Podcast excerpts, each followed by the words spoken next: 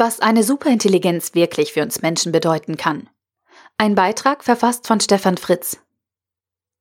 Frank Schätzings umfangreiches Buch Die Tyrannei des Schmetterlings ist bestimmt nicht die zeitlich effizienteste Form, sich mit den aktuellen Entwicklungen im Bereich künstliche Intelligenz, kurz KI, Biohacking und den Auswirkungen einer immersiv vernetzten digitalen Welt auseinanderzusetzen.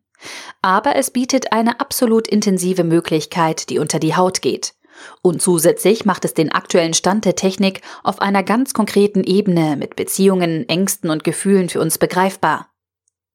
Bis auf die Paralleluniversen ist alles, das Schätzing hier erschafft, auch irgendwie in den nächsten Jahren vorstellbar.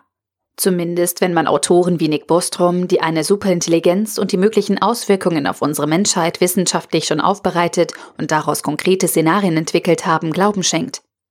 Eine solche vernetzte und allgegenwärtige Superintelligenz steht im Mittelpunkt der Geschichte. Und es geht um all das, was uns Menschen im Kontext von künstlicher Intelligenz beschäftigen sollte.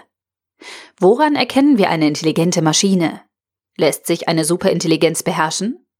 Was wird eine solche Maschine mit uns als Menschheit machen? Wird eine solche Superintelligenz Gefühle haben und Empathie entwickeln können? Aber wichtig ist in diesem Buch nicht nur der Aspekt, was mit einer superintelligenten Maschine alles machbar wäre, sondern auch eine ganz wesentliche Frage, die Schätzing mit Hilfe der Handlungen seiner Protagonisten stellt. Was macht den Menschen aus? Ein paar Antwortmöglichkeiten werden den Lesern in diesem Zuge direkt mit auf den Weg gegeben.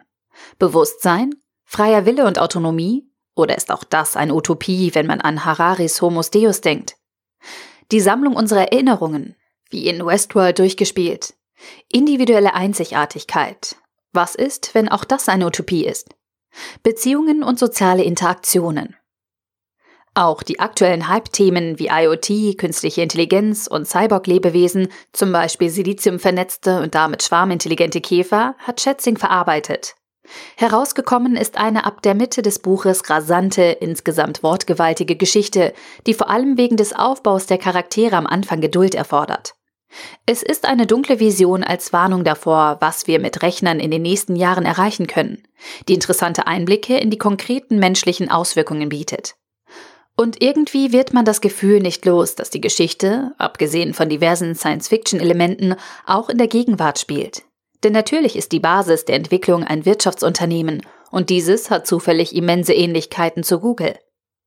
Obwohl die Erschaffer der Intelligenz gute Absichten, eine hohe ethische Kompetenz und eine Menge Respekt an den Tag gelegt haben, geht die Vorstellung von Frank Schätzung insgesamt nicht gut aus. Trotzdem, ein tolles und spannendes Leseerlebnis. Frank Schätzing, Die Tyrannei des Schmetterlings, erschien im Kiepenheuer und Witsch Verlag, 736 Seiten für 26 Euro oder als Kindle-Ausgabe für 19,99 Euro. Der Artikel wurde gesprochen von Priya, Vorleserin bei Narando.